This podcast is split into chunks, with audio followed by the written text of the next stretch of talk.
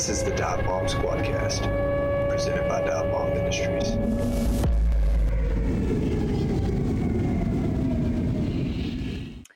What's up, everyone? Welcome back to the Dive Bomb Squadcast. I'm your host, Asher Tolliver. Today, I am joined by a very special guest.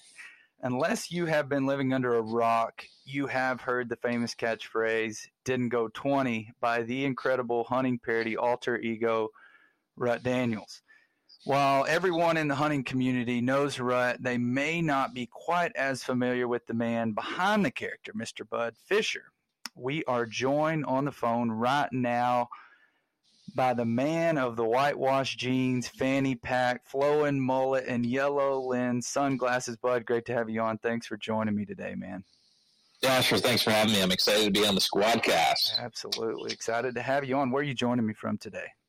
I'm up in uh, Lakefield, Ontario, Canada. It's just outside of Peterborough, about an hour and a half north of Toronto. Uh, I grew up here in Peterborough, and uh, myself and uh, a few business partners and friends are here in the office in Lakefield. Awesome. How's the early spring treating? You guys still iced in, or are you thawing out yet?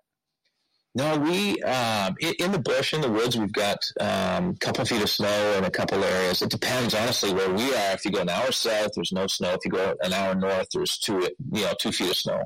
So, um, two weeks ago, I was ice fishing, um, doing doing a wet video. There was 20 inches of ice, and it was plus temperatures. It was like 62 degrees, and you get just a few days every year that are just awesome like that. You're like basically in a t-shirt on 20 inches of ice and it's and it's awesome. And then you get into that messy and flooding and everything where we're at right now. So I've I've been itching to get out and shed hunt and find some antlers, but where I hunt, there's still too much snow to be able to go and go and do that yet. So. Um, but there's there's some there's some open water out there now in some areas. Depends on current and stuff like that. So, what's your favorite type of fish to pull through the uh, through the hard water? Oh man, you know what? I love brook trout. Lake trout. Yeah, yeah. Um, I I never caught a real big lake trout, um, so I so that's hard for me to say. They're a ton of fun because they fight they fight really really well. Um, we have big walleye in Bay of Quinte that's only an hour and a half from me, like world class ten pound walleye. It's unreal there. So we're really really fortunate to have that. But if I was to gosh, I don't know. I just have this thing for it's like it's like a greenhead. There's just something about it that you can't explain for brook trout. That I don't know, man. We they're that's probably that would probably be it. They're not the biggest, but they're just awesome. And they yeah yeah that that's my yeah that's my thing. You know, I've so. never ice fished. I I love fishing. Fishing was was one of my first loves, and I'm doing a lot of it right now. Crappie fishing. I know people that listen; they always hear me talk about live scope, and I'm sure they're completely tired of it, especially the guys that think it's cheating with the fish TV.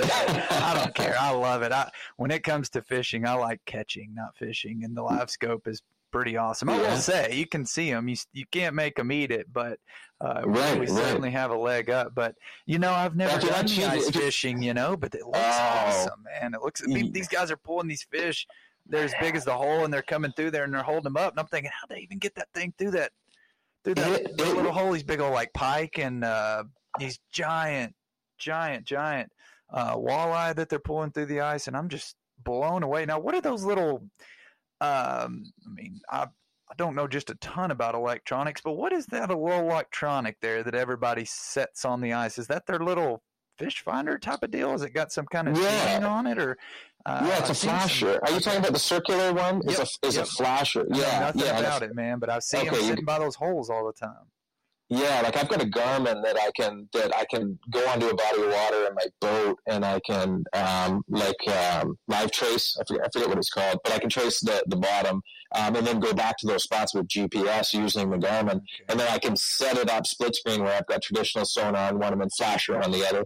And the reason that people use the flasher is it's uh, a little bit faster and it's uh, and you can see it in real time a little bit better. So when you're when you're playing with a fish that's being finicky, it's okay. just a little bit a little bit better. And I'm not like a purist, and I'm not any of that. I normally look at like the you know the traditional uh, sonar, but um, that is just a little bit better. And it's kind of this ice fishing thing that um, the guys that use the flasher. But I'll tell you something: if if you, I, would love to have you up here. We have great ice fishing up here, and it will tear you up. You're going to get hooked, pun intended. It is un, it is it'll change your life.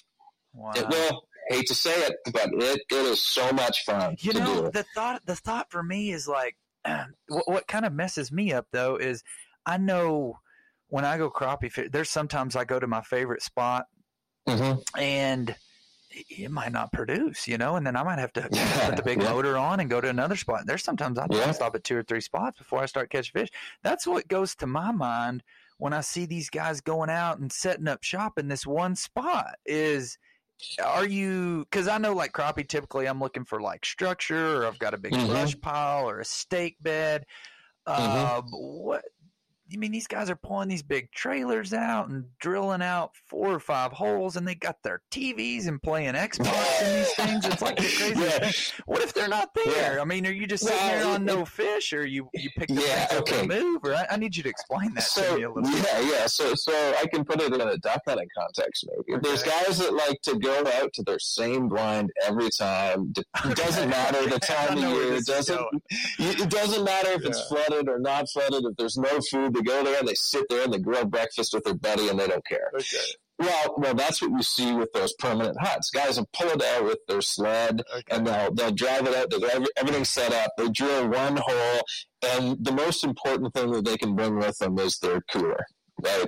And you and you've got and I know I know guys that have like cots and they have cable like they they have satellite TV and they like they go yeah they go out for the weekend. They're like honey, they might as well be a hotel, right? That, that they go out there. When I go, I'm yeah I I don't do that. I go out and I go to an area where I think the fish are going to be based on uh, the structure, like you said, based on the time of year and what Sure. they're going to be eating, and whether or not those weeds are are still there, if they they died off because of the snow conditions or any of that. But so you find the spot, and then I would go with my power auger and sometimes drill twenty holes. And drop it down and see if I can see any structure. I, I have a, uh, a camera as well that I'll drop down with a little screen on it, I can see what's going on. And sometimes I'll be, you know, looking for uh, rainbow trout like last ice, where you'll go out, and that's the best time to catch catch big ones. And you'll actually jump over um, open water to get onto the ice to go out. Now, like you're wearing a floater suit, like you're wearing a floater suit for safety. You've got a spike to smash into the ice to make sure that you're good, and you really need to know. You really need to know your body of water if you're going to do that. You, you know, you need to be on a certain amount of ice. You need to know that there's no current or there's no um, uh, springs coming up that'll soften the ice. And so, and typically I'm only in, you know, four to five feet of water that time of year anyways. So if you're doing that, then you go out, you drop it down, and you see a school of 100 perch. It's like, oh, let's go, it's go time. So, so you drill you drill a bunch of holes, and you're and you're bouncing around depending on depending on the species. Like you might fish a hole for 10 minutes, and then and then move on, and then find some piece of structure that's producing, just like you would when you're crappie fishing, and then you and then you you sit there. But yeah, it's it's so much fun, man. It is. It's awesome, and you go out and and it's beautiful, and you're ripping on you know on trails with a sled with a trailer behind it with all your gear, and yeah, yeah You- you should- The whole experience sounds cool. you need to come and do it. It's awesome. It's awesome. I'd be down. Now, naturally, our listeners are waterfowl hunters, but most are also year-round outdoorsmen that like to fish, turkey hunt, chase Yeah. game. I know you're a, a well-rounded outdoorsman as well, so I want to take it back to Well rounded. Well rounded is a little generous. I like to try a lot of things. How about that? can you can you tell us about your your just tell us about your hunting background and how it all got started? Who lit that fire and uh, where where your Oh, passion came from? Um, well, I'll, I'll I'll take it back right to my, my dad and his his father. Um, they they duck hunted together a little bit. Um, however, it was a this is very indicative of where we come from. Um, opening day, they put a canoe in at a certain spot at a lake near us every year. They paddle the canoe into the bulrushes and they pass shoot mallards on opening day. And that was the only hunting that my dad did with his father, and it was just they'd go out, and he, you know, he said every once in a while we'd kill one too, right? Like, uh, and so he, he, he would go and do that. My my mom's side of the family, though, the Robinsons up um, here in, in Ontario, they are everything outdoorsmen, meat hunters through and through, hilarious stories in the hunt camp. That's what a lot of the catching deers lifestyle stuff is built around is that camaraderie in the camp. It's constant laughs. You might shoot something, you might not. It's like if it's got if it's got horns, you're shooting it. Um, but but I they they don't really do, or most of them don't really do waterfowl. And I wasn't really introduced to waterfowl early on. I was uh, like you. I was fishing whenever I could. Um, my mom had a friend that had a house on a lake, and I was constantly begging her to go and have coffee over at Diane's place when I was eight years old, so I could cast off the dock, right? And and Ontario, it's it's unfortunate here. I don't necessarily agree with the way that they structure things here. You can become a an apprentice hunter at the age of twelve. So you know, a lot of down in Kentucky, I mean, our uh, my brother's property manager in Kentucky, his little girl shot her first year at three years old. So she so she's hooked for life. And you know, my my son, if I'm going to get him, you know, shooting a gun at a deer, he's going to be already right into video games and stuff with his buddies. So so it makes it makes hunter recruitment uh, challenging. I know they do it for for safety, but you know, I I I That's too late. suggest Oh, yeah yeah. That took my kid to duck blind. Five. Yeah, that's too late. Twelve. yeah. Jeez. Yeah, and, and now I'm, I'm I'm allowed to legally take take my boy in the duck blind, and I Can do, but he can't be. no, Wow. no, no, he no, he can't. So so yeah, it's it's. I think it's too late. But um, anyway, so that being said, I, I went sat on my dad's lap when they were you know running dogs through the bush, and and you know I had some early memories there, but I wasn't that involved, and so I didn't really have a passion for it. And I played I played um, I played hockey a lot when I was young, so I did a lot of fishing in the summer. I was playing hockey in the fall and the winter. Um, but my parents bought 100 acres when I was about 16, and that got me into into deer hunting a lot because um, I went and I bought a bow with my, my two brothers. We each bought a bow, and at 16, uh, I got I got right into I got the deer hunting bug so much that I had to go and get my hunting license, which is a weekend course in, in Ontario, and you do your firearm safety. And I had to send in some documentation and references and stuff to get my gun license. I didn't do it till I was 25, 26 years old because I just wanted to bow hunt whitetails all the time. Sure. I was tore up with it. And then um, a friend of mine, when I finally did, I'm like, oh, I got to get my, my gun license. I did it when I was 25, like 10 years ago, maybe. And right around that time, my friend said, You got to come duck hunting with me. You're going to love it. And I was like, oh, I don't really have any desire to shoot a duck. I just don't. And I went with him, and we went on Park Ridge in, in Ottawa, and it was a public land opener, um, you know, like um, Vietnam type. guns, guns blasting everywhere. We might have shot. We might have shot a duck. We may not have. Um, and I and it was just okay for me. Like it was just kind of fine. And um, and then I, I did that a few times. And I remember one hunt that I really, really enjoyed, and this may, may have been a turning point for me, but I was in Ottawa. The, the you, may have hunted there, you may have not, but I've heard that Ottawa Valley, where I lived for 10 years and I was living there at this time, is apparently the largest staging area of Canada geese in North America. And, and I believe it because there's some, some massive, massive groups of Canadas there. And so that was the best hunting that, that we could do around. And I went with um, a friend of mine and, and Capital Waterfowl, and we all we all became buddies from from that hunt. But the first ever first ever flock that came in came in and did it right. Like they did it awesome. They they they just were kind of floating into the deeks, and then we all you know we all popped up blasting and they were kind of backpedaling. And i went I, actually i went three for three on my first group of um, of canadas and i thought to myself three things. I said one that was awesome. Two this is easy and three i am good. I'll tell you i'll tell you i've done a lot of hunting since and one of those is right. It was awesome, but it it is not easy, and I am not good. So that was a turning um, point for you. yeah, Right yeah. That's when you said, "All right, Yeah. this is actually pretty freaking sweet." yeah, that was you know like even you know elk hunting or turkey hunting when they do it right. It's like, oh my goodness, that's why people love this, right? And so yeah, so I, I kind of got I kind of got the bug, and I got into doing those field hunts for cameras, big big spreads, field hunt for cameras there, and then um, and then I started you know doing you know duck boat kind of local stuff, and now it's to the point where I'm just absolutely obsessed with it. I the last two the last two years it took until probably a year ago for me to finally admit because I was so like I don't even need a I don't even need to own a gun. I just want to bow hunt forever. Right. I had that that mentality for so long that it was hard for me to admit, Asher, but I finally admitted a year ago that if I was to only do one thing all fall, it would be waterfowl. No way. I was going to ask you what's, yeah. your, what's your favorite type of game to chase. So I, That's I, it. I can't And- believe and- that from a guy that was so hardcore, such a hardcore bow hunter. So uh, it doesn't and started waterfowling so late, you know, in life. That's Yeah, that's it doesn't even feel it doesn't even feel right coming out of my mouth. It feels like a sin where I grew up and with my family that I grew up in, it feels like a sin. But I'm telling you, I just I am just tore up with it. I absolutely love it. It's my favorite thing.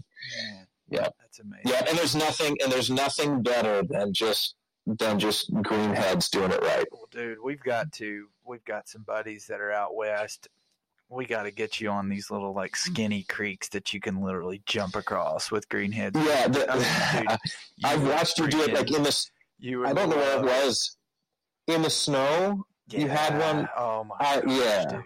Yeah. It's unreal. Our buddies, we got a buddy Kurt Johnson out there, got Jeff McEvers, and just absolutely amazing little spring. Name name the date. I'll do it on my kid's birthday or my anniversary or Christmas day. We'll make it happen. We'll make it happen. Now, you Yeah. mentioned um, you're a hockey player. You've got a brother, yeah. Mike. Yeah. He's a retired, what, like 17 year veteran in the NHL, former captain of the Predators. Can you tell us a little bit about your hockey career? Yeah, yeah. You Google it, you won't find as much as you will on my. Uh, I played college hockey in Connecticut at a university called Quinnipiac University. Yep. Um, I played, yeah, I played four years there. Oh yeah, because you were in, in Long Island for a bit, right? Yep, yep. Yeah, so I can from the arena at Quinnipiac, I can look out and see Long Island Sound. Wow. And so we were right close to, to New Haven there. Yeah, we were in a really cool spot. And I loved that four years was was awesome. Um, really enjoyed that. And then um, I went and played in the East Coast League briefly after. Um, you and I, you know, very very similar story. You know, big big professional uh, professional athletes. I played um, two weeks in the East Coast League on a salary of five hundred dollars a week. So naturally, when I retired, I didn't have to worry about money, Asher, and I could just Me too. That was my minor league baseball career. just hunt for the rest of my life. you That's know? right. But That's no, right. Mike says Mike's because he played in the NHL for like seventeen or eighteen years. When he describes my hockey career, he said, "Oh yeah, buddy had a cup of coffee on the coast." so, so I Oh, did that. I I play, I was a goalie. I played in the East Coast League for like two weeks. I think I didn't even have a, a start there, and then I and then I got a, a career in sales, and I was in sales and like finance, and then in software, and you know I was like writing business plans on companies to start in the outdoor space and I just desperately wanted to be in this like all the time until I basically gave up on it and catching deers fell in my lap. Um, and and it's been just an absolute wild ride ever since. Yeah. Sounds like a god thing. Yeah. Oh. Yeah, it, Yeah. it is one hundred percent a God thing to the point where it's, you know, sometimes I just ask, how, what is going on right now? The Catching Deers and the Rat Daniels stuff. It's I can't explain it. Well, I've got to ask So- you, going back to your hockey career. Um, Mhm. I mean, if you and Mike got in a fight on the ice, what's going to happen? well, How big of a guy Uh, are you, bud? Oh, I'm like 5'11", How 180. big's your Mike, brother? Six, six. Mike played at like six one? two ten, Oh, so he's so got like got thirty size on you. two inches and thirty pounds But on maybe you. Also, your I got him. stuff and you leave your helmet on, you know. Yeah, yeah, yeah. Well, we've we've boxed. We've boxed uh, one time. Oh no, a little bit more than one time. But I, I took some boxing lessons and stuff when I was younger, and we boxed. And I know what I'm doing boxing, and he doesn't, and he broke my nose. So that's a start. Um, also, he's got something like 30 career fights in the Oh, NHL, so he's- and I, he was kind of a not a yeah, enforcer, but he's kind of a fighter, huh? Was he like a Ty Domi? yeah, guy? yeah. No, no, no. Ty would have tuned him. Ty would have tuned him. Would he But- give him a hard left over the top? yeah. Mike, I don't Ty's know. a little guy too, man. Oh, he is. Like yeah, but he was bulldog, fighting you like know, but- Bobby. Yeah, but he was fighting like Bob Probert and guys like that. Yeah. brother a good So no, fighter? Mike was. Yeah, he is. he? Yeah, he is a Fighter, good huh? fighter. Just 'cause he's yeah, he's just a pound for pound. He's fight, fight him. you, of him. you should. You should. Yeah, he's got some good tilts. But Mike's got this like switch, and when this switch goes off, like he's just yeah, he- yeah. He's so calm all the time, and then he gets into fight mode, and yeah, you're done. But I, I don't know. I like to think as a brother, I can't just say he beat me up. Like I'd stand in there, right? It's like, what, am I Right. supposed to, what am I supposed to say? That's right. That's awesome. Now Mhm. he's he's also married to country music star Carrie Underwood, correct? That's right. Yeah. That's cool. Yeah, they've been married for, gosh, I don't know, it'll be 12, 11, 12 years or something this summer. Yeah, a little while. Pretty Yeah. cool. Yeah. Do you got any other? Yeah. Well, you, was going to say, do you have any other siblings? But you mentioned your two other brothers, so you, it sounds like uh, there's three of you total, correct? So, so no, so there's four. So, so Oh, okay. Rob is is my oldest brother. He's here with me um, locally. We do a lot of hunting together, um, and uh, he's the oldest. And then Mike, and then my sister Meredith, who was here locally like a couple weeks ago. She moved down to Nashville, Tennessee. So she's down in Nashville with uh, with her family and with Mike and Carrie, and then. Uh, myself, I'm the youngest, so I guess I'm a class clown, which explains a lot of the ret, the ret stuff. so you, you're going to be moving down to Nashville, or are you staying up there? No, I don't know. I don't know. I love it down there, Do but also I'm down I'm- there. I'm down there a lot. Like I'm down there once a month, anyways, or something They- like that. So, you to come down there. You need to move down. Oh, yeah. Come on, you need to move here. oh yeah, Yeah. I get the I get I get the bribes. If you come down, you can be a part of a duck club for free. You know, right? helicopter with me and Luke Bryan. yeah, yeah. No, they they try to get me down there, but I don't know. Like Beth's family's here, my you know half my family's here, and I grew up here, and there's so much to do. Asher, real close. Like we're super blessed. Nothing is well, not nothing. Most things aren't world class where we are, but my goodness, you can be you can be awesome walleye fishing Bay of um, an hour and a half. In the summer, I can be salmon fishing on Lake Ontario in an hour and a half. You can be jigging for big lake trout, catching pike and muskie, and then in the waterfowl, you go up to Ottawa. It's three hours away.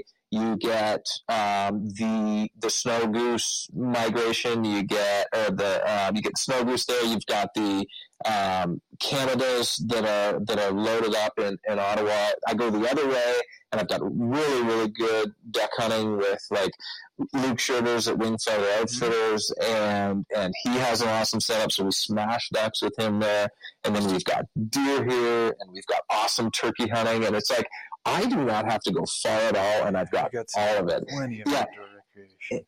And and what we you know what we do with Brett is like I'm I'm going like 52, 52 weekly videos a year where I'm doing something. And so if I was if I was in a place where it's like you have awesome elk hunting and mule deer hunting, but but other than that, Yeah. then then you're you know that's a that's a tough stretch. So anyway, that's that'd be a lot of travel. yeah. man. A lot of different yeah. Hey, I got to ask you. You kept talking about um, the big Canada goose hunting there in Ottawa, which I'm going to say, geez, I, I'm not sure. I'm not convinced that there's really anywhere better based on my experience out there the last three years. But what do you think about the guys that call them Canadians? yeah, yeah, yeah. Uh, you can call you can call them whatever Does you make want. you go cross-eyed whenever you see Yeah, yeah, whenever you're It- some American? yeah. Say, man, we got a bunch of Canadians on our pond over here. Yeah. It's like who I might know them. yeah, no, no, that's not. Guys, stop, stop doing that. Yeah. Oh, there was a commercial. There was a commercial here. We, we you know, Canadians are the, you know, the, the, younger brother, like the little, the little country to the north, right? And so we have these like Canadian beer commercials, and they, they sometimes they make fun of Americans, and you know, there's I am Canadian commercials, and one of them was um, this girl goes, "Oh, you're from Canada, eh?" I know a guy from Canada. His name's Glenn. He lives in an office. And the guy looks at him. He's obviously the Canadian. He goes, "Oh, Office Glenn. He's dead." the girl's like, "What?" Uh, yeah, it was a great. It was a great commercial. But yeah, Uh, completely unrelated. I, I don't watch this stuff, but it was impossible to miss with the media coverage. What are your thoughts on uh, Will Smith slap heard around the world the other night at the Oscars? oh, we're getting into that, are we, Asher? Okay, so I I have a just gotta. I mean, I just I, all I've seen when I hold my phone up, so I've got to hear. I've got to hear what you think about it, man.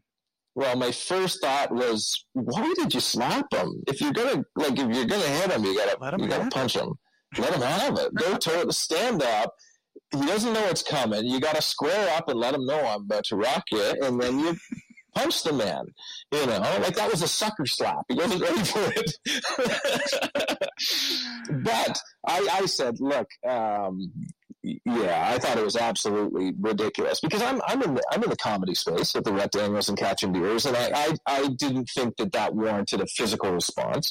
And then from a guy like Chris Rock. Come on. Right. Yeah, he's a comedian. He's doing his job. So so I had a problem with that. And then it's like this is this goes without saying, but well, like you got a problem with it. You you you pull the guy over after and say I got a problem with you and that was wrong and you're gonna apologize to my wife right now and you're never gonna talk to her again. You know what I mean? Like you you, you deal you deal with it. Yeah, not like that. No. Anyway, but and then I saw some stuff too on on social media where it's like if you don't understand that what Chris Rock did was violence, then you're an idiot. It's like what?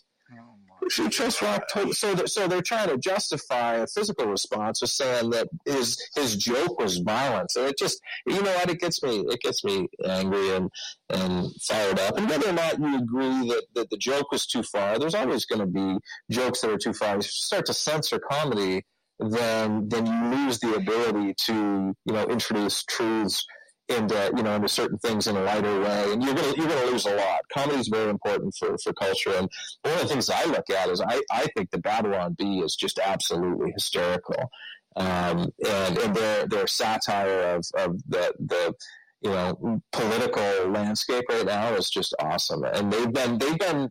Um, you know, silenced by by Twitter and by Mhm. everybody else Mhm. um, by saying that they're not actually satire. And one of the things that they one of the things that they quoted as misinformation, an example that they quoted on misinformation why they should be shut down is that they had a post that said CNN purchases new industrial sized laundry so they can better spin the news.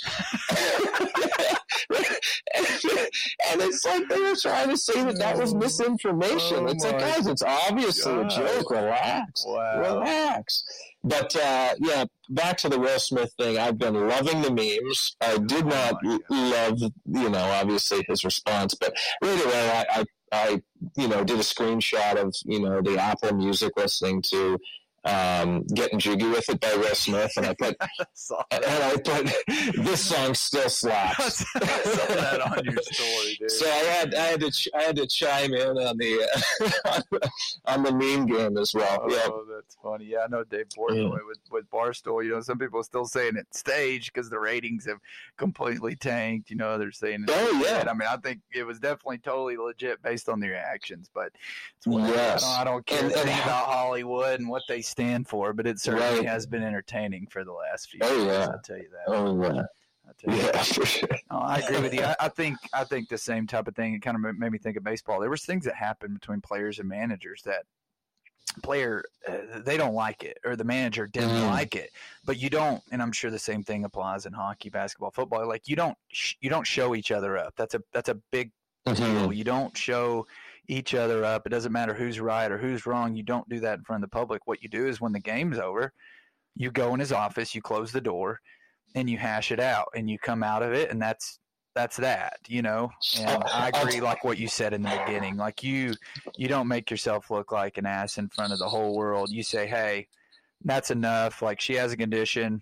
We're going to come over here and apologize. If you don't apologize then we we can go outside and do what we Yeah. need to do uh, Yeah. off off camera and we can settle it that Mhm. way or you can tell you're sorry and never do it again and it would have been totally worked out and you could Right, tell them you know that they probably would have issued a public apology but i thought the thing was just was Well, I'll tell you, Asher. We've talked about sports, and we both got we both got kids, and I I want my you know my kids to be in sports, and that's one of the reasons why is because you learn the code and you learn to respect the code, or there's consequences, and you also learn that there is something more important than your emotion at that time. Yep.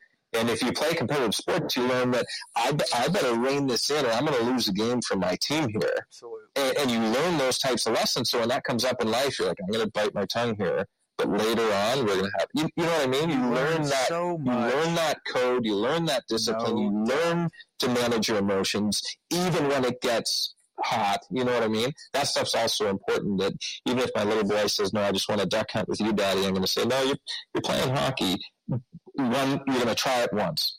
Right? If you hate it after the first year, we'll quit. We'll do something else. But I want you to. I want you to try these different things. And because you know, I, I want you to go out and I want you to give it a go. And whether it's hockey, whether it's baseball, whether it's soccer, whatever it is, you're gonna you're gonna try this. Um, and we're to try a bunch of different things. And, and at some point, you'll find something that you fall in love with. And, yeah. So I don't think there's any stronger life lessons that are learned between the freaking lines of a playing field. You could not convince yeah. me otherwise. Let's get back on track before we go down the yes. hole. The man who coined the famous catchphrase didn't go 20, the loinsmith Rut Daniels. But can you tell us the story behind this hilarious alter ego and how Rut came to be? Oh my goodness. Well, um, yeah, I wish I wish the the rut story was, was as organic as the Catching Deer story, where Buddy Buddy came into the hunt camp with a case of beer and said, "Y'all catch anything?" And we made the hats. we made the hats to make fun of them, and we're like, "These things are awesome!" And we, you know, we made more, and people bought them, and we started the company and started the content, and that was all so organic. The thing with rut is that uh, a couple of my business partners, uh, we, we were big into the media, right? The catch and we were doing videos like Most Famous Hunting Story, where it was a name drop um, of all of these different names. Um, it was the Herald night before the opener, and I was Kendall Jones and to get into the Dr. Grant Woods when my alarm clock was a John Dudley, and I separated on through, you know, that kind of thing. Um, I didn't see anything in, in, until a couple of um, Cody Robbins and Dean Partridge were wrestling up the leaves. Next step, Colorado Buck, and he was a giant. I almost dropped a Ted Nugent my Cam Hanes, you know, that, that kind of thing. And then we did, um, we did the, uh, what was it? Um, the vegan hunter where he's like shooting vegetables and all that stuff. And we were, we were creating all of this content. And at the, at, at the time, what happened, what was recognized very much by, by uh, my business partners, Ryan Hawkins and Reed Fott, I'll give them all the credit on on hey this is what direction we need to go with our media they said they they came to us and to me and said what we're doing is great, but we want to we want to separate the the Catching Deers brand. It will always be lifestyle. It will always be fun and lighthearted, but we want to separate it out from comedy. We don't want our apparel brand to be comedy, right? And and I think what we can do is that we can um, do our comedy that points back to the Catching Deers brand, and we can do that via an alter ego. So then we started to talk about okay, we can have we can embody that comedy that we want to do that's us that's representative that's a caricature of the hunting experience right? You know you go to the you go to the fair and somebody's drawing caricatures and if they draw me they draw a massive chin it doesn't really look like me but i'm like oh my gosh that's so me right? Because of the big you know because the big chin and all, all this stuff. And so that's kind of what Rut is. It's over the top and it highlights all of these big, you know, big things in a way that's exaggerated and funny. But then what's what's interesting about it is so many people are like, "Oh my gosh, that's you!" Right to their to their friends. So it's relatable in that sense, right. and that's what we that's what we wanted to do. We wanted to represent. Uh, in a relatable way, what hunting is to us, and do it in a light and in a fun way, and remind people, hey, hunting is fun and hunting is meant to be a good time with your friends and you know you get the loins then that's awesome as well. You get the big buck great but it doesn't have to always be that. It doesn't always have to be limits um, and just just go out and have a good time. And so what we did is we started playing with okay how can we represent that most effectively within our brand of, of catching deers? And and then um, we came up with uh, the name Rut Daniels. We made a trip to a like a not a pawn shop, but like a secondhand shop, and found a bike glove and found a found a fanny pack, and we had a we had a wig, and we honestly found those glasses at like they were like. Um, I remember going. I remember this. My goodness, this is a few years ago. But I, I there was only one bike glove. There was um, oh no, there was two. There was two. There was two bike gloves, and they were both left-handed. I went up to the cash, and they were like they were like three dollars. They were like four dollars, and I said, I like broke. You know how they have like the little, you know, uh, tag, the little plastic tag. Like I, I, said, these are these are both left-handed. I don't want them both. I only want one. So I tell you what, I'll take one. I'll give you two bucks for it, right, or something like that. and then, you know, it's like a dollar seventy-five for the glasses or whatever. And then you know, got these skinny jeans at, at Walmart or whatever it was, and um, the we had a lot of discussions about what we wanted to represent and how we wanted to do that, and what type of content we were going to create, um, who we wanted this character to kind of to to be in a broad sense. And then when that wig and that fanny pack went on, what just came out? Like it was like there's no way to describe like it just went like you look in the mirror with like the jacket and everything and and and what just kind of Rut was Rut was I think you know Rut's like hiding in that fanny pack. He just he just came out, and so it was remarkable to yeah to us is is how quickly people um, kind of related with with that character, and um, and what I like about that about that character a lot about Rut is that there's not a lot of like Rut's a Rut's a self proclaimed um, pro, you know. Yeah but there's never any really pressure to be to be that. Um, you know, so so the the pressure is to go and and to have a good time and just to represent hunting in a in a good lighthearted way. And and that makes it a lot of a lot of fun for us to go and do, right? Um, yeah, yeah. So that's so that's what what I love about it, and kind of feels so pure in a sense about it, right? Is you know people were commenting. I did a uh, we did a um, perch fishing video. Guys are like, oh my gosh, she keeps smaller perch than you. but at the end of the day, like we grilled it up and we had lunch with it.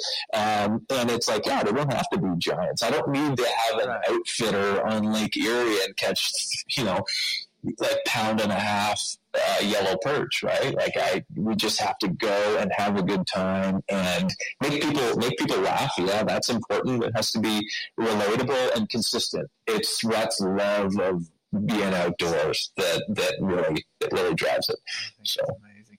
I think what's great about it is it's it's so funny and it's so just raw off the cuff, but it's also still like respectful for the sport and, and the game that we're trying to pursue. It's like this it's like a perfect blend between those two things. Now, how were you the one that I mean, have you always been the funny guy? Were, I mean, how were you the one to to get the black glove and the fanny pack and the tight jeans? I mean, was this? Have you always been that guy in camp that those funny one liners that have just come off the top and you just got people rolling? I mean, was this was this made for you or is this something oh, that? Gosh. I mean, I don't know. That's a tricky one. Like you can tell maybe through the, through the conversation that I'm not always a clown. Um, I like to be that. I like to, you know.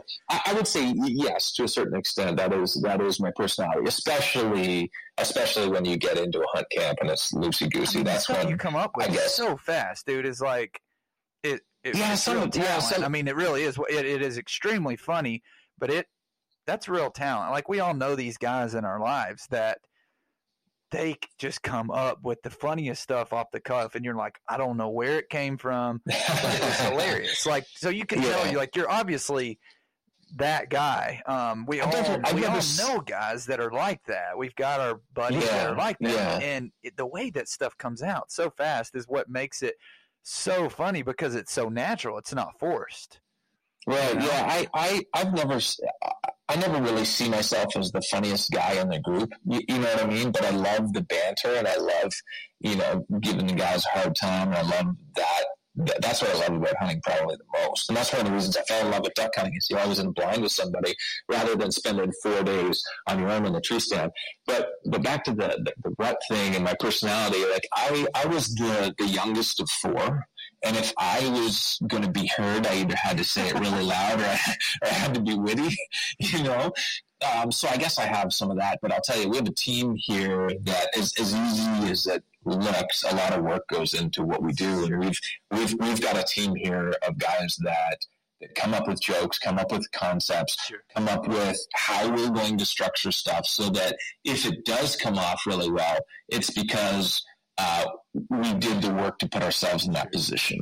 You, you, know what I mean? And so, like, I, I, I don't feel comfortable saying, "Oh, thanks, I'm hilarious," because that's not really what it is. It's we've got a team here that executes really well on what we're doing, and the way that it's edited makes it funnier. The way that the camera guy sure. puts it, you know, you know, zooms in at the right time, like, and and sets up the comedic timing properly. There's a lot that goes into that. Like, like, um, you know, if you take a comedian, he doesn't just write down an hour worth of jokes and then go perform. It's like a lot of work and revisions and stuff go into that, and, and we take it we take it really seriously. We take the the the creating of the content as seriously as the adventure to go and, and hunt. And so I'm just glad that people are appreciating and, and enjoying that, even if it is for for a certain group of people or a certain type of humor. It seems like a lot of people are enjoying it, so that that means a lot. Yeah, yeah. But I was blown away the first time I saw Rut Daniels video. I bet it was, I bet it was two and a half years ago, and it was Coach Rut Daniels giving a locker room speech themed on the inches speech about Al Pacino from any given Yeah. Sunday. The inches we need everywhere around us. When you said, um, when you said either we kill today or we heat up that tag soup, I lost it, dude. Like I sent that to all of my buddies, and I was like, Mm. Y'all, y'all have to see this. Like, you're not gonna believe this guy. Like, this is the funniest thing I have ever seen, man. I absolutely loved it, and I could tell that was kind of like in the earlier years, you know. um, and oh my gosh, that was so freaking funny to me. And then it just kept, you know, seeing more and more and more, and uh, Yeah, yeah. We had we had better. we, we had a moment in filming that where we were all dying, and every once in a while, people say online all the time, "I don't know how the cameraman keeps it together." Um, and and for the most part, it's because we're we're very prepared. But every once in a while, there's something that's off the cuff that they're not prepared for. and and I I wasn't prepared, and I just think it's funny, and it and it comes out. And one of those was when I look around, like a game of inches, and of course you think, okay, well, inch, like inches, well, everybody did, you know, whitetail scores. Okay, I look around. And I see, and I see a 145. I want, I see a 136, but he's got a heck of a lot of character, right? And that, and that, that was yeah yeah yeah split g2s that's exactly it. And that part of that bit wasn't like wasn't written and wasn't prepared and and the cameraman almost dropped the camera. Oh, we were we were we were, we were rolling, and uh, and the character at that point, you're right. That was probably two and a half years ago. The character was so new, and we hadn't done that. Might have been the second or third video. Like that was, I I think that was really really early on, if I remember correctly and um, so it was all hilarious. Not that it, not that it stops being funny. We still edit these videos and laugh every time. And you know, the, even in the editing process, they'll do something ridiculous where they edit one piece into another. It just makes us cry, cry laughing. But that was one of those times when we were just howling, and we had to stop it all and go back and do things again. But yeah, we just we have you know so much fun with it. Didn't go 20. Waterfowlers across North America, they've fallen in love with that phrase. Where did that one originate? You know what? We were doing a turkey hunt, and that was an off the cuff. That was an off the cuff, unplanned comment as well. And we were kind of looking for okay, is Rut going to have a catchphrase, and what is Rut going to be known for? And this was like very early on, very like it, we hadn't fully solidified, y- y- you know, where where we are going to go with it yet. And I was kind of pushing for this, keep it out of the wood um, that I thought was hilarious because you know when you're at uh, Eastern Outdoors where he works and, and there's all of these holes in the wood and there's there's a bunch of like field points stuck into the wood around the Mm. around the targets. And so what was always saying? Keep it out of wood! Keep it out of wood you know and and going and going on. And then we're on this turkey hunt and uh, we were filming it and this this bird came out. And what's hilarious about this turkey hunt is there's things that you can't script and you can't do. Like when when a turkey pitches off and then comes in strutting and does it right in slow motion and everything's perfect well that's great. But it's it's almost better when this bird pitches off and immediately knows something's wrong and is and is, and is putting and is looking and is like starting to run away and like doesn't decoy, doesn't hammer, doesn't like pitches off and goes, oh crap, you know, and that's mm-hmm. what, and that's what happened in this hunt. And so I'm kind of displaying it back. He felt, you know, he pitched off. He knew something like he started putting, and I just let him have it. He didn't go 20, and like, which I it just kind of came out. And I, at the time, I thought I, I was chuckling myself. I thought it was hilarious because it's a turkey and I shot it in the face. of course, it didn't. It's very much a whitetail thing where, like, you know, you hear guys all the time say he didn't he didn't run 50 yards, right? And so he didn't go 20. And I, it just that ended up being something that people grabbed onto, and it wasn't planned. It just was a part of the video, and then we'll see after videos, you know, if you go through comments, what people like and don't like. And for some reason, that, you know, I guess the cream rises to the top. And that was the thing that came out of it. And it just became, it just became a thing. It wasn't a, let's have a brainstorming session for, let's, you know, it wasn't that. So um, I love when that, when that happens, right? Like people tell you what, what works and what doesn't. And we just want to keep creating great content. But if, hey, that that was a that was a, a gem that that fell in our lap, and we were blessed. Yeah, the Lord dropped that one in our lap. So, yeah. Bud, can I put you on the spot? Maybe give us a quick Rut Daniels bit. Maybe like Rut's given a post hunt interview after a successful honker hunt over the dive bombs in Ontario. Hmm, hmm, hmm. I'll tell you, I'll tell you with Rut, it's never, it's never a long speech. It's never a long speech. Part of Rut's personality is very much that it's like, uh, if we have a successful hunt, it's like, okay, boys, she's all over but the grill. She's all over but the grill. Let's get a pick. Quick pick. You guys want to pick? Everybody want to pick? Nobody wants to pick. Okay, well, I'm getting a pick. And then, you know, you get a, you get a picture and, and it's like, okay, boys, all right, well, I've seen enough.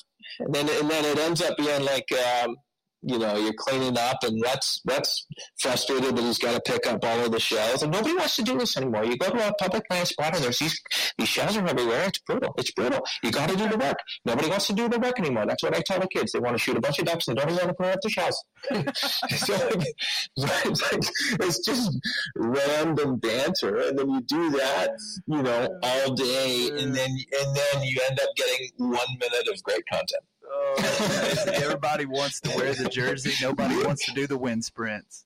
Yes, that's it. That's it. Do you that's ever have days Yeah. that, um, you know, I'm, I know you guys do you have a lot of stuff written up and, and, and prepared, and you practice it and you work on it to execute it properly. But do you ever have those days that you are, you're just off? You're just, you just, for whatever reason, you just don't Yeah. feel like it's coming off the way that it, it had Yeah. previously, or you just don't feel like you're executing it or doing it justice. Yeah, I think everybody. Oh yeah, everybody has a bad game, right? Like you know that um, that slider is just hanging. You know that that twelve to six is just hanging there, and guys are hammering it. Yeah, that happens. Yeah. Um, you know what happens though that that's difficult is um, if rep gets a cold, and like you've got that groggy, like nasally, it's just like it, it doesn't. It's really really hard to to to you know sound like yourself, and that makes it that makes it tough. That makes it, that that makes it a, a long day because you're you're struggling. That it's like you don't even sound like you, you know. And so that that I would say is one of the worst things. And then the other thing is in doing what we do and doing what you do, the animals need to cooperate, Right. right? So Yep. you know we're we're we're not afraid to show rut missing or show rut shooting one duck because that's hunting, but Mhm. it's hard to create hunting content when you when you never shoot anything. So yeah, that that's that's it too. There's days when we're like, oh, let's try again tomorrow, boys. So that video where you stepped out of that boat and you tried to step onto the ice and you fell. Oh, my goodness. How, Yeah. how cold was that? Well, I had waders on, so it, It it was like it cold. went up okay, to so your tits when you. it did. It did. It went. It, it- it went down my back. It did Oh, go down my back. So It looked like it. I'm gonna, t- I'm gonna tell you a story about that one. Is that I went, um, my wife and I and our little guy. My wife was nine months pregnant. She was due on January 26th, and this was Christmas, so she was about ready to burst. We went to my in-laws' place, and they live on the water. And I didn't bring the duck boat. I didn't bring my gun. I didn't bring everything. I was going out there to enjoy the day, and we're pulling in down the road, and I saw like 200 ducks in the air, and I went, "Oh darn." It's gonna happen. so like we got there, we drove two hours, we got there, and like the next day I was driving back two hours to get my boat and then drive back again. I was like, I have to I have to do this. So my wife, uh, nine months pregnant, it was minus 16 Oh Celsius. So, so, and it, the wind was howling in off of Lake Ontario. We were just off of Lake Ontario, and there was huge swarms of divers. And it was minus 16. My wife came. She put on all my my like, you know, I had like a size large bibs and jacket, and she was, you know, trying to get her belly into those because she was ready to pop. Oh And um, I actually brought a heater bodysuit, which is like this almost like sleeping bag for her to stay warm.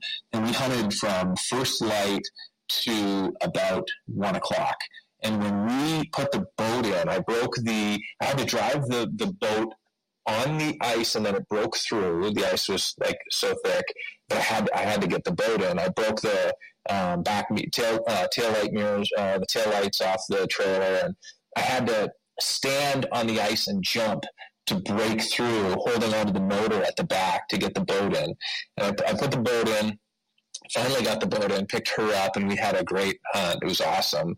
Um, I had the the dive bombs would had like at one point you couldn't even see the green heads on the uh, on the mallard on the mallard floaters, and then I had some um, I had some of the uh, the V2 Canada silhouettes that, are, that were stuck in like around the shore because it was a little peninsula, like a, a peninsula out into the middle of this big lake off of Lake Ontario, and they were running down this. They're called sandbanks or these sand dunes, um, and uh, and so I had some cameos there because there were some honkers around, and they had water splashing on them and then freezing and there was ice from like i had to go out like every hour and and break the ice off of all of these. And my poor wife she she loved every minute of it. Um, but when we got back here's the point of the story. Long story short um, we, we got back and the the where i put the boat in the boat launch was all frozen again to the point that i could walk on it so that was how cold it was during that hunt. I got back and I could walk on the ice where we had, had already broken it. So I got out and I walked. I was like, okay, this is good. What I'm going to do is Beth get the phone, my wife. Um, and most most of the time she doesn't do this. We have, we have a team that does this, but it's like it's like the day after Christmas. Um, so so um, she grabs this cell phone, which is your cell phone, and I'm like, I'm just going to step up here and I'm going to walk in. It's going to be hilarious that I step off the boat and I walk across the ice to shore because who does who who hunts in those conditions, right?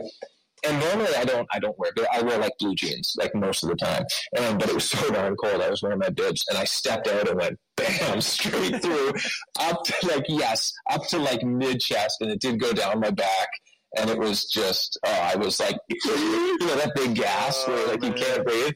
Oh my goodness. So we were howling. And then and then I had to I had to break through a considerable amount of ice to continue to get in. And I kept falling through because I couldn't break it with a paddle or with my leg. I had to stand on it until it would break, and then I'd fall through and grab the boat. Oh, and then I had to get up. It was a it was a nightmare. But that's a hunt that I mean, oh, it was it was so much fun. It's like you know when I'm deer hunting and I'm in a ground and I'm in a ground blind or in a tree stand, the conditions are awful. I'm like, what am I doing? Like I need to get out of here. And then, but it's for some reason it's pouring rain or it's completely freezing and the wind's blowing. When I'm duck hunting, it's like that's what it's about right Yeah. there. That's I don't know why. I don't know. I don't know why. But Rut always says there's no such thing as bad conditions. There's only soft summers. Was that the same video that you made that shot where they're coming Mhm. from around the tree and you go off at the backside? Dude, I don't know how far that bird was, but on the camera, dude, it looked deep. And everybody like, yeah. dude, Rut can shoot. Yeah, That was yeah. that- deep. They like skirted that point on that island Mhm. and they kind of turned Mhm. out away from you. And it was like one shot.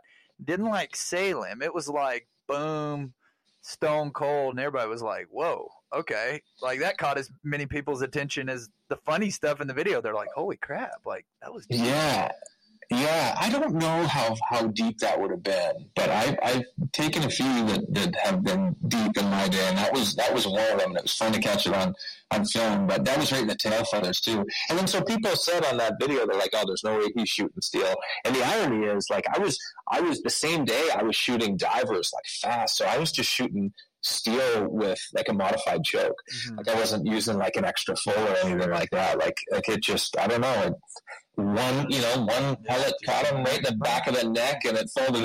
that was that was that was it. So every once in a while, a blind a blind squirrel finds a nut. You know. kind of going back, you said that people had said, "Oh, there's no way he's shooting still. He's shooting that." What do you think about when you see the comments of, you know, we make a post or you make a post or YouTube, and you see the people that are like, "I don't like him," or "Oh, he's not my style," or "Oh, he's not funny." What do you? How do you take that? Um, I think you know what I've I've been overwhelmed with how positive it has been because I knew when we started that this wasn't going to be everybody's taste. Sure. And so I've been shocked at how many people uh, really enjoy it. Like for, for example, like people that you wouldn't think would enjoy it, and um, one of those is. Um, like Eric Trump was on a podcast with with um, Jay Cutler, and he was talking about um, you know, he said Don Jr. and I always say that, you know, we're more like Rhett Reynolds, that you know, than we are like the the guy like the moguls in New York City. Sure. I was like, what? What?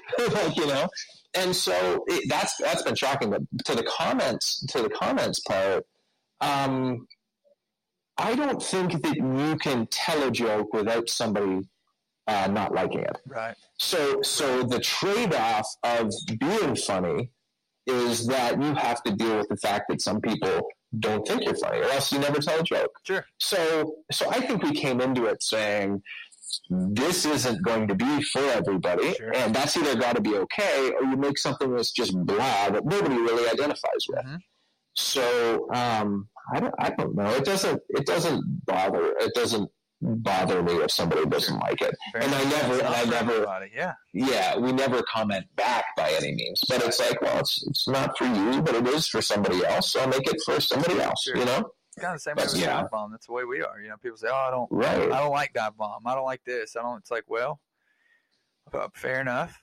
Um, but there, there's a lot of people that do like it and that are for it. Yeah. We're going to keep doing the best we can for those. And if you don't like it, then you know maybe you'll find Yeah, a brand that yeah, you like and you can latch on to. So, you know, I, for for a while when I started, I, I thought you could please everybody. You know, I thought you always kind of could Mhm. push the right buttons and and make everybody happy. And the longer I did it, the more I realized. I mean, all you can do is the best you can do for. Uh, you know your supporters and the people that are following you and that, that want you to do well but you know if people just generally don't like you or they don't like what you're about or what you stand for or what you look like at the end of the day it doesn't matter you can't change that's like um, a conservative and a liberal fighting you can fight back and forth with your family at thanksgiving or christmas all you want but all you did was just create a miserable thanksgiving or Right. christmas for everybody you didn't change anybody's mind like you didn't Right. nobody left and Right. said oh you know what he was right like i, I need to change like that ain't gonna Yeah, happen so at the end of the day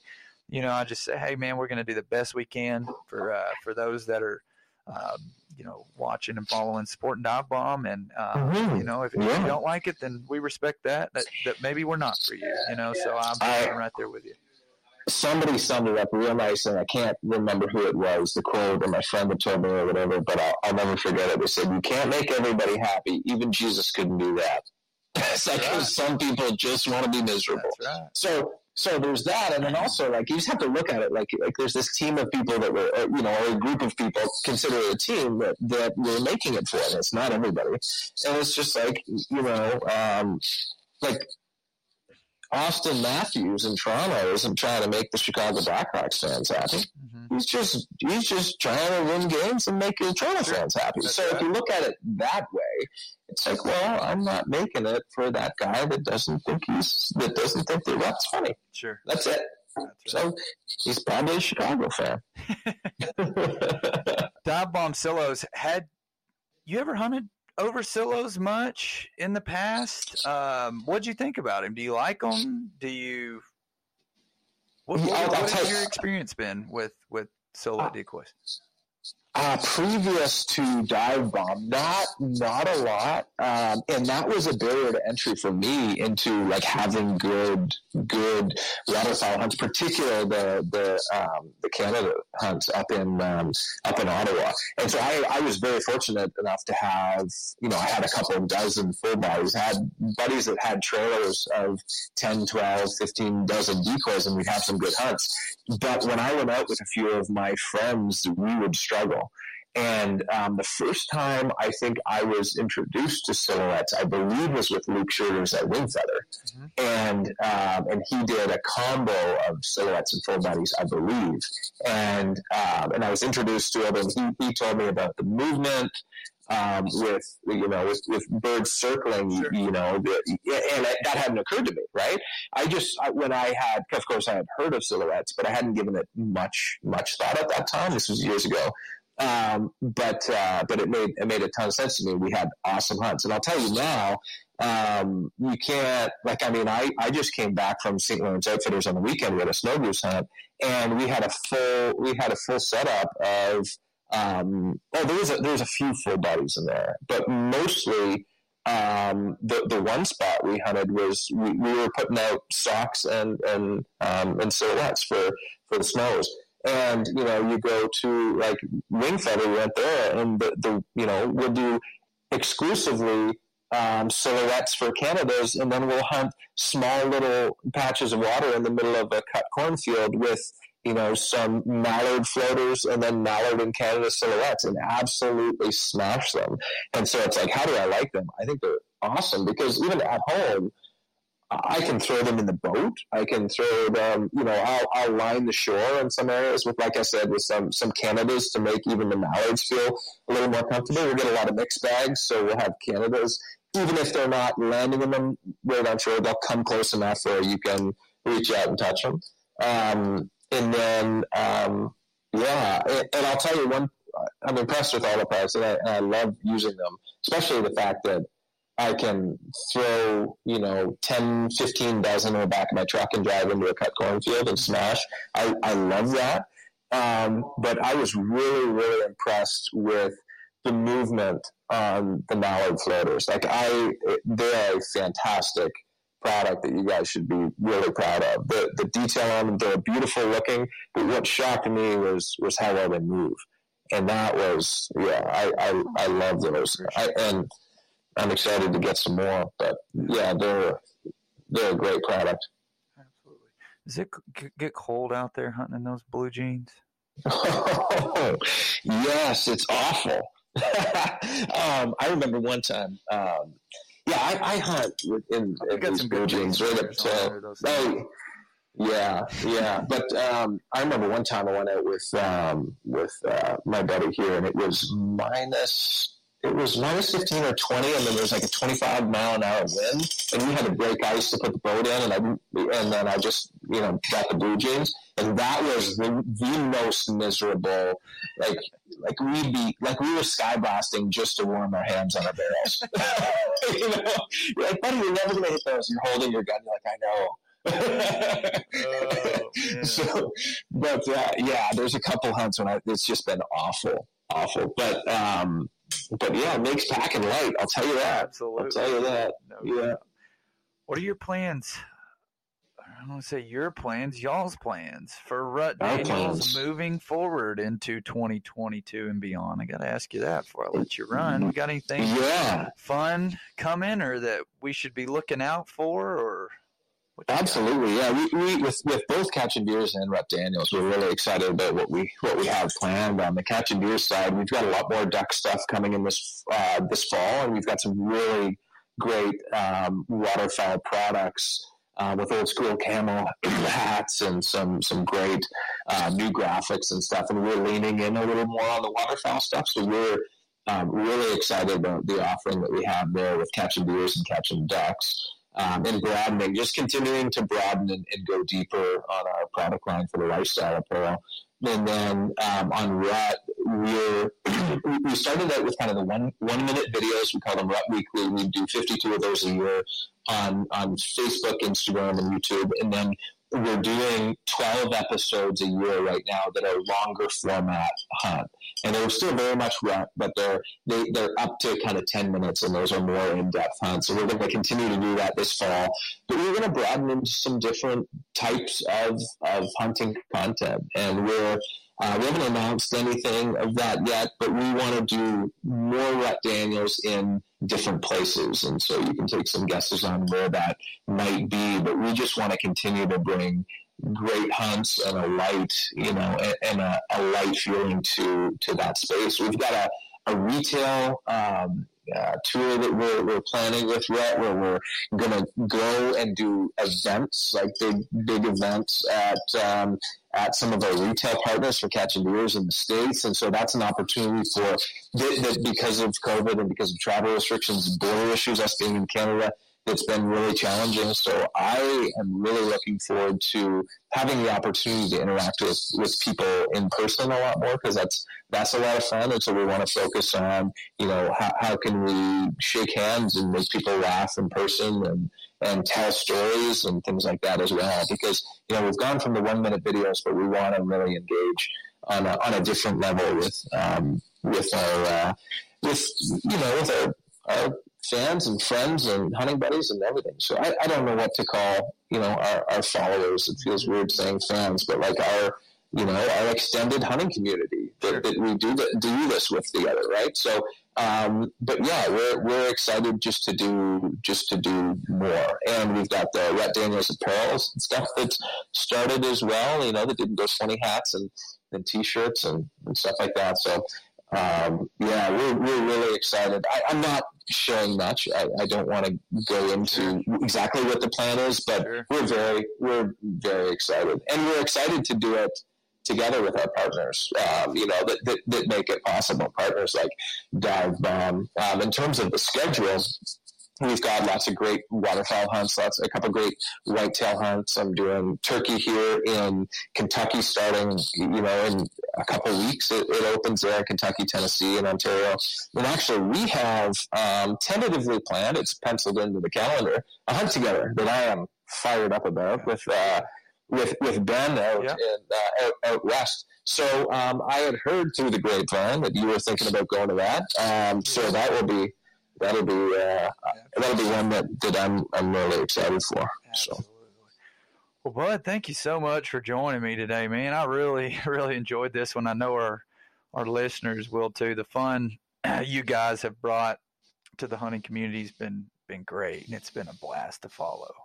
And oh, thank you. I hope we can hope we can catch up sometime and and uh, get together on a t- hunt. I know it would be a, a great time.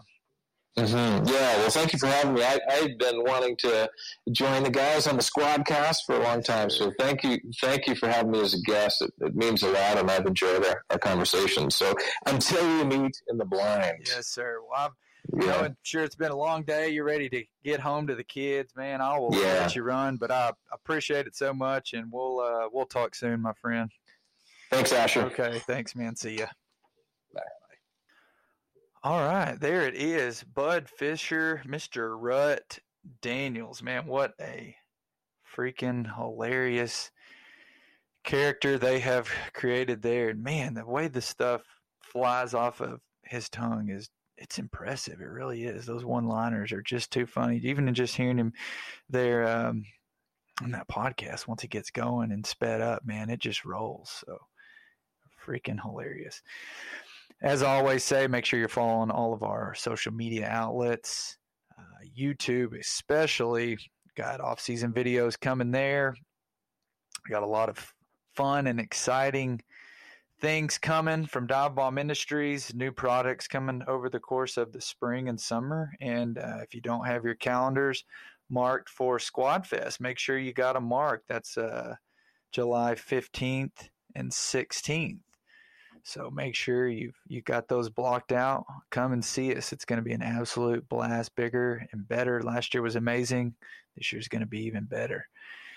Appreciate you so much spending a little bit of your time with us today. Until next time, y'all be good. Thank you for listening to the Dive Bomb Squadcast.